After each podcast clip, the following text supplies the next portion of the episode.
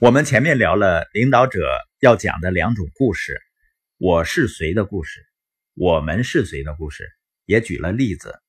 那第三种是我们向何处去的故事，也就是我们这个组织或者团队未来要变成什么样子，也就是通常所说的愿景。只不过你的愿景呢，它不应该是一句抽象的话，而应该是一个形象的故事。就像马丁·路德·金的演讲，我有一个梦想。这个演讲就是一个讲我们向何处去的故事。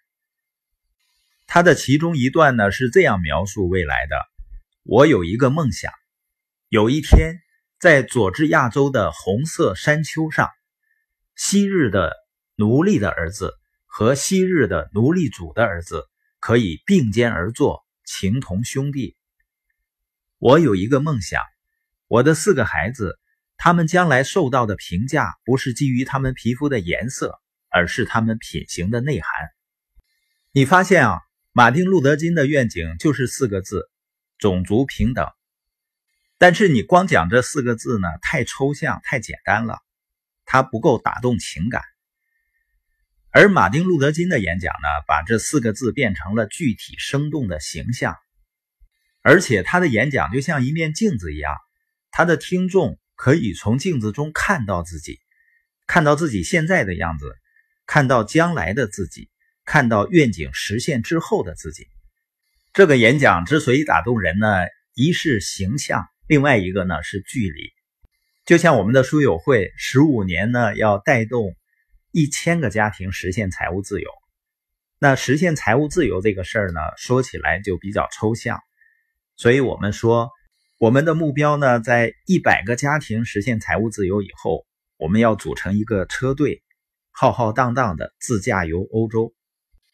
另外呢，最有冲击力的故事，不是你用嘴讲的故事，是用什么呢？用行动讲的故事。比如说呢，提到海尔，你会想到什么呢？大多数人的回答都是砸冰箱的故事。砸冰箱这个行动呢，就是张瑞敏用行动讲故事。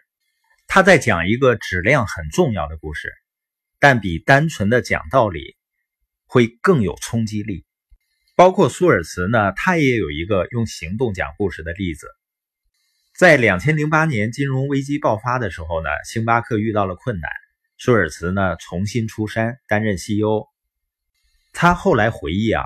他当时做了一件起到关键作用的事情，就是带了一万个店经理到新奥尔良进行了一周的社区服务活动。新奥尔良呢，在两千零五年遭遇飓风袭击，到零八年还有很多重建工作需要做。舒尔茨在自己的店遇到危机的时候，反而带着一万个店经理到新奥尔良做了一周的社区服务，为什么呢？舒尔茨是要星巴克的员工重新认识他们的价值观，他们的价值观是什么呢？前面我们说了，是建立人和人之间的联系。那我们为新奥尔良的灾民服务，就是建立人和人之间的关系。我们在星巴克卖咖啡，做的也是这件事情。